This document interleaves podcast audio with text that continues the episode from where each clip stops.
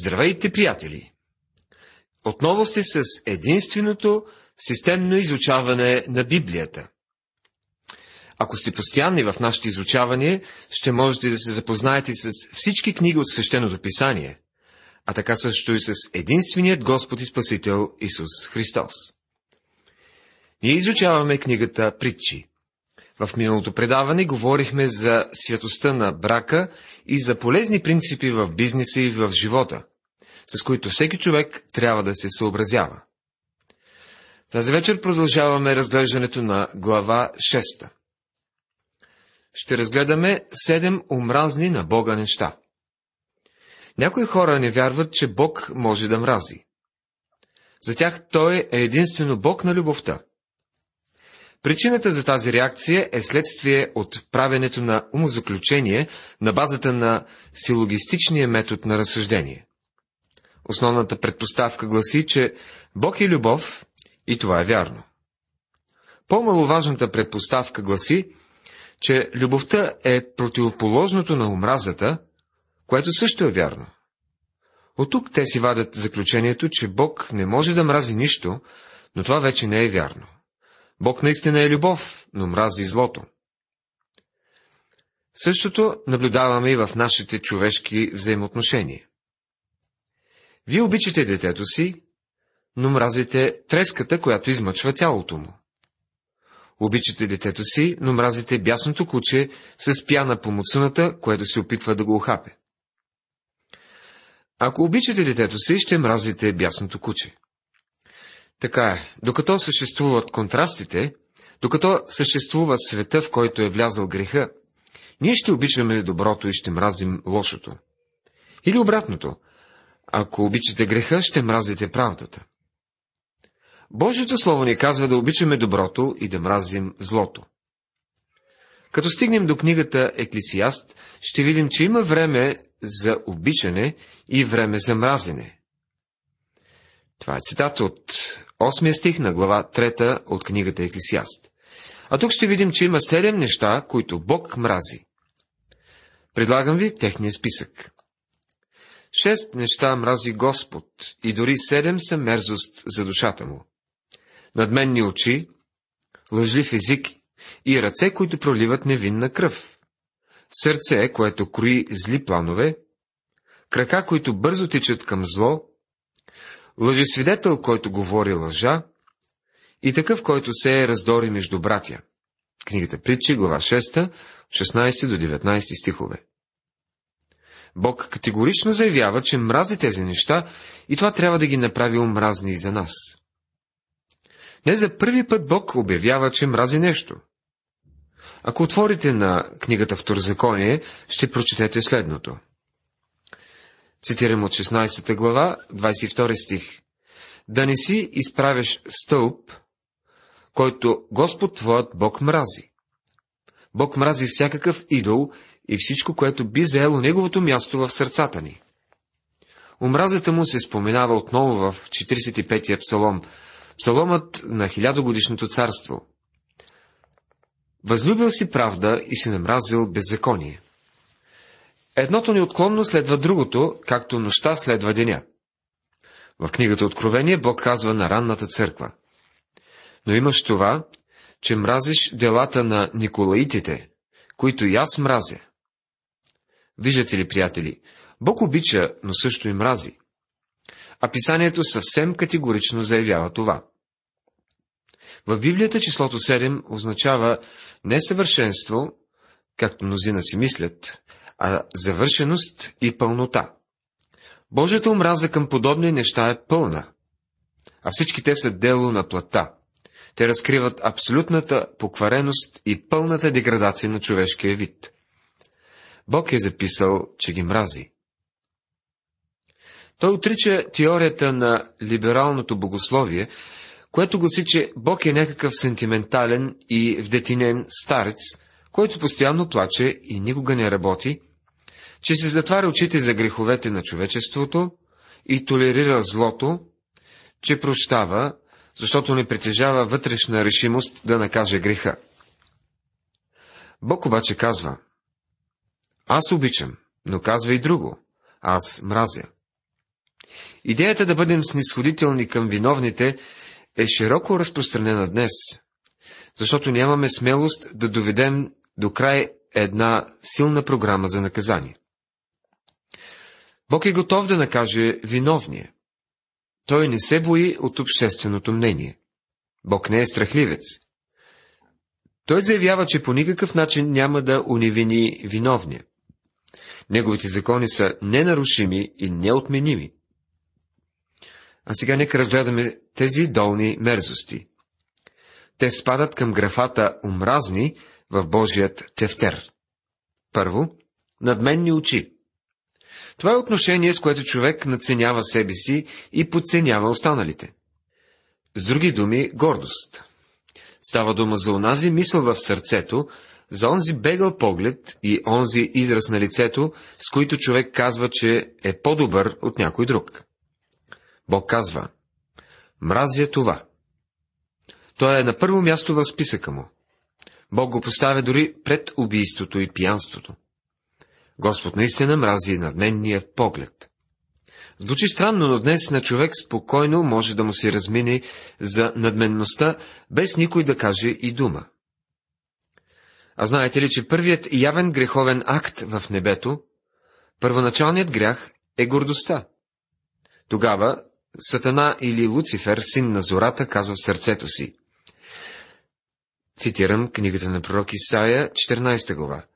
На небесата ще се изкача, над Божиите звезди ще извися престола си и ще седна на планината на събранието на крайния север. Ще се изкача над висотата на облаците, ще бъда подобен на Всевишния. Именно той идва при човека в Едемската градина с думите и ще бъдете като Бога. Битие 3 глава 5 стих. Интересното е, че зад всички психологически отклонения и психосоматични заболявания стои дървото, от чието стъбло израстват клоните на аномалиите. И знаете ли кое е това дърво? Неспособността да бъдем пълноценни личности. Това е желанието да бъдем важни, да притежаваме определени отличителни белези един от които е независимостта ни от Бога. Това е желанието сам да си бъдеш Бог.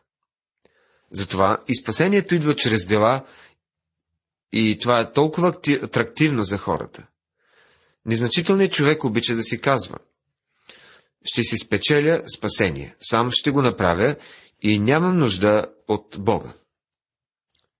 Изобщо не се нуждае от смъртта на Неговия син за мен когато застане в Божието присъствие, той ще иска там да си намери едно добро място и да седне редом до Бога на престола.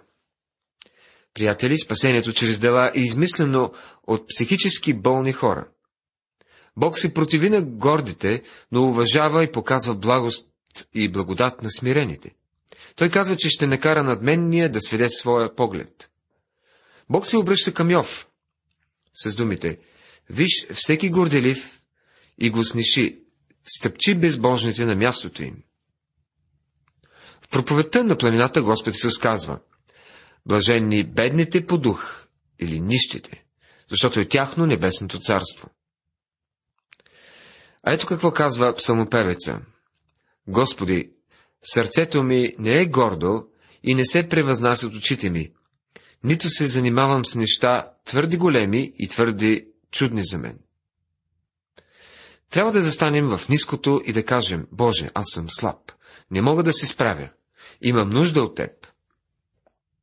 Едно момче се присъединява към група младежи. То е едно голямо наперено хлапе. Иска връзниците му да го приемат и затова почва да псува като каруцар. Като го видите, ще си кажете, горкото хлапе, колко е жалко в опитите си да впечатли останалите. Защо просто не застане пред Бога и не му каже истината? Психологически човек възприема целият този фалш. Колко по-добре би било за нас да кажем на Бога какво прави псалмопевеца. Господи, сърцето ми не се надига. Не искам да говоря неща, които не са истина. Не притежавам своя праведност. Едва когато човек отиде при Бога за неговото спасение, той се превръща в истинска, в пълноценна личност. Чуйте какво казва Бог чрез Исаия. Но на този ще погледна, на окаяния и съкрушение духом, и който трепери от словото ми. Книгата на пророк Исаия, 66 глава, 2 стих. Приятели, ако сте готови да дойдете при него на това основание, Бог ще ви приеме. Той мрази надменните очи. Следващото нещо, което Бог мрази, е лъжливият език. Забелязали сте, че в Библията си говори много повече за злоупотребата с езика, отколкото за злоупотребата с алкохол. Злоупотребяването с езика е характерно за всички народи по земята. Трагично е, но лъжливият език е нещо широко разпространено. Псалмопевеца казва, в тревогата си казах, всеки човек е лъжлив. Псалом 116, стих 11. Давид казва в тревогата си, че всички хора са лъжливи. Имате на разположение много време да обмислите думите и пак ще ги намерите за самата истина. И аз съм съгласен с Давид.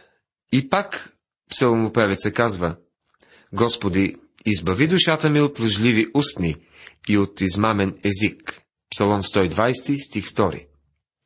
В своята молитва на изповед Давид възкликва. Ето, ти желаеш истина вътре в човека. И в тайното на сърцето ми ще ме научиш на мъдрост. Псалом 51, стих 6. Бог е Бог на истината. В Твоята ръка пред, предавам духа си. Ти си ми изкупил, Господи, Боже на истината. Псалом 31, стих 5. Това е нещо различно от лъжливия език. Третото нещо, което Бог мрази, е, цитирам, ръце, които проливат невинна кръв. Убийцът е особено омразен и противен както на Бога, така и на човека. Бог заявява, че убийцът заслужава наказание, понеже е отнел онова, който Бог посочва като свещенно – човешкият живот. Днес общоприетата представа е напълно противоположна. След като някой е бил убит, убиецът бива изправен пред съда и тогава най-неочаквано животът на убиеца става ценен. Бог казва, че човешкият живот е скъпоценен и човек отнеме нечий живот, който отнеме нечий живот, трябва да заплати със собствения си живот. Това е учението на Божието Слово.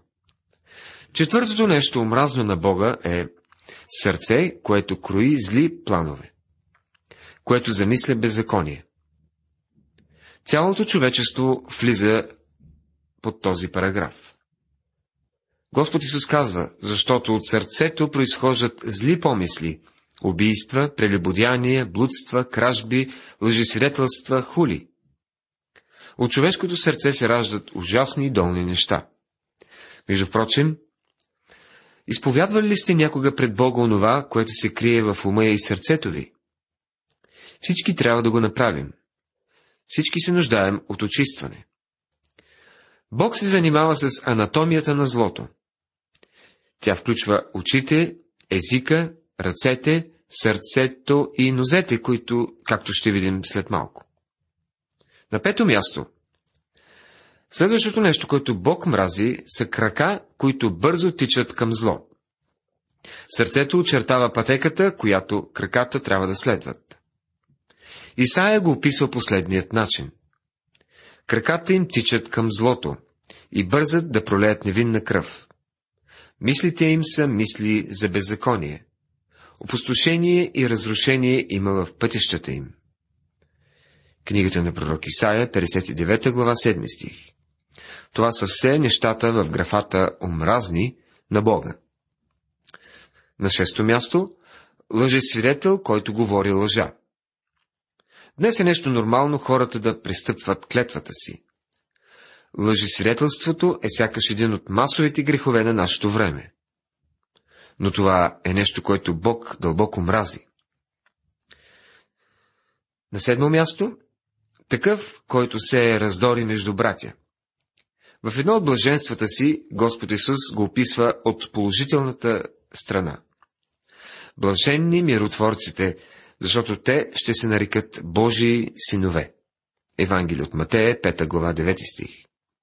Много са онези, които сеят раздори и не всички те са мотивирани. Те живеят сред вас и е много вероятно да са дори в църквата ви. Може да имате такъв човек дори и в семейството си, а може той да седи точно на вашето място. Всяването на раздори сред членове на семейство или братя християни или колеги е нещо омразно за Бога. Този списък от седем гряха е като огледало. Поглеждаме в него и изпищяваме от ужас, защото виждаме себе си. Ще ви помоля, приятели, добре да се огледате в това огледало, наречено Божието Слово. И след като сме се видели такива, каквито сме в действителност, нека отидем при Бога и да изповядаме всичко. Нека бъдем искрени с Него и да го помолим да ни очисти. Чуйте какво се казва в 20, 21 и 22 стихове. Сине мой, пази заповедта на баща си и не отхвърляй закона на майка си. Вържи ги завинаги на сърцето си, уви ги около шията си. Когато ходиш, ще те води, когато спиш, ще те пази, когато се събудиш, ще разговаря с теб.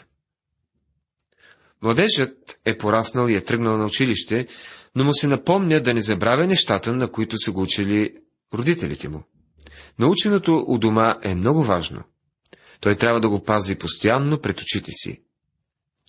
Защото заповедта е светилник и законът светлина, и поучителните изобличения са път на живот. Книгата Притчи, глава 6, стих 23. Следва предупреждение за сексуалните грехове. Отново се връщаме към най-големия грях в нашето съвремие – сексуалните грехове. Предупреждението отново се отнася до чуждата жена.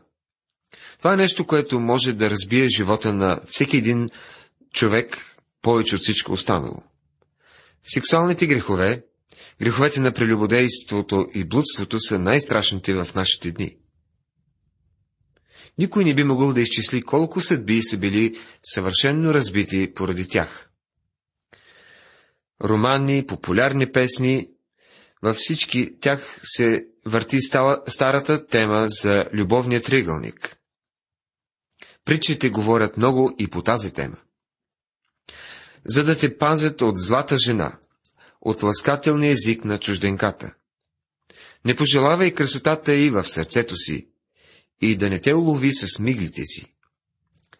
Притчи, глава 6, 24-25 стихове.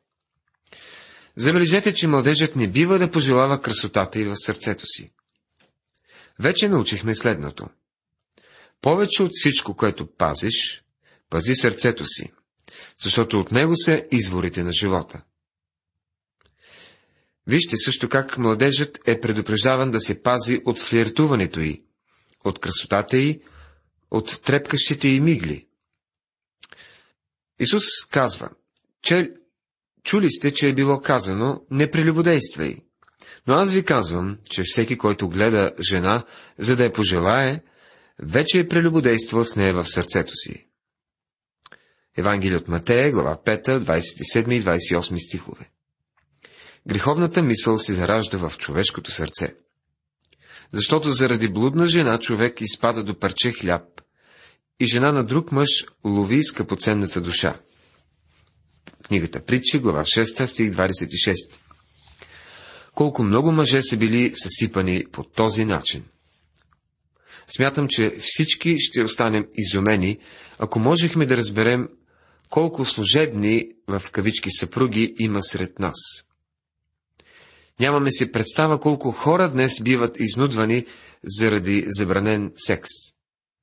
Чуваме само за единици. Съвсем наскоро бе разкрито, че някакъв лекар имал друга жена и друго семейство в друг град.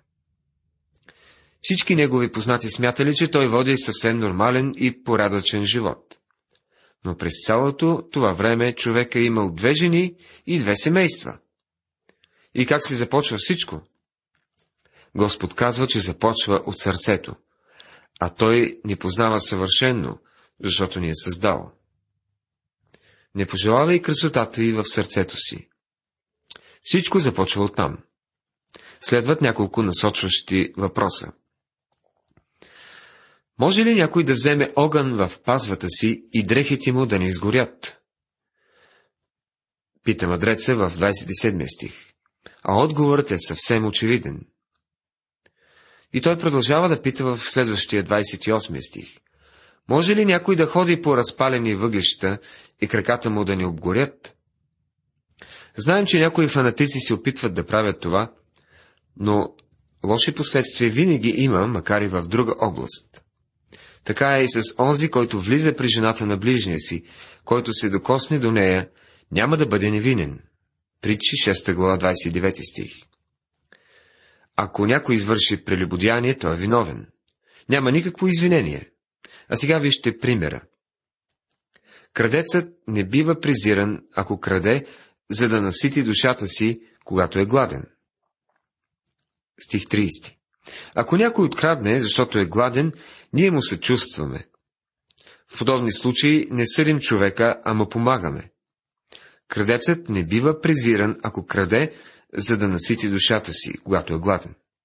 Но ако бъде уловен, трябва да възстанови седмократно, трябва да даде целия имот на къщата си. Книгата Притча, глава 6, 31 стих. Може да заложи къщата си, за да възстанови щетите. Онзи, който прелюбодейства с жена, е лишен от ум. Който прави това, погубва собствената си душа. Това е констатацията, записана в 32 стих. Има толкова много примери, не е нужно да ги посочваме. Трагично завършващи скандали заради жени. Защо? Похота в човека е виновна. Онзи, който прелюбодейства, е лишен от ум. Който прави това, погубва душата си. Рани и срам ще намери и позорът му няма да си изличи. Глава 6, стих 33 Това е нещо, което бележи душата му за цял живот. Ще разбие семейството и живота си. Защото ревността събужда и роста на мъжа и той няма да пожали в деня на отмъщението. Няма да приеме никакъв откуп и няма да се умилостиви, ако и да се умножават даровете. Книгата Притчи, 6 глава, 34 и 35 стихове. Доколко много трагедии води прелюбодянието, приятели. Така ние завършихме тази шеста глава. В нашето предаване тази вечер се спряхме на седемте неща, които Бог мрази. Наистина, предупрежденията към нас са доста много, но има защо. Бог да ви благослови.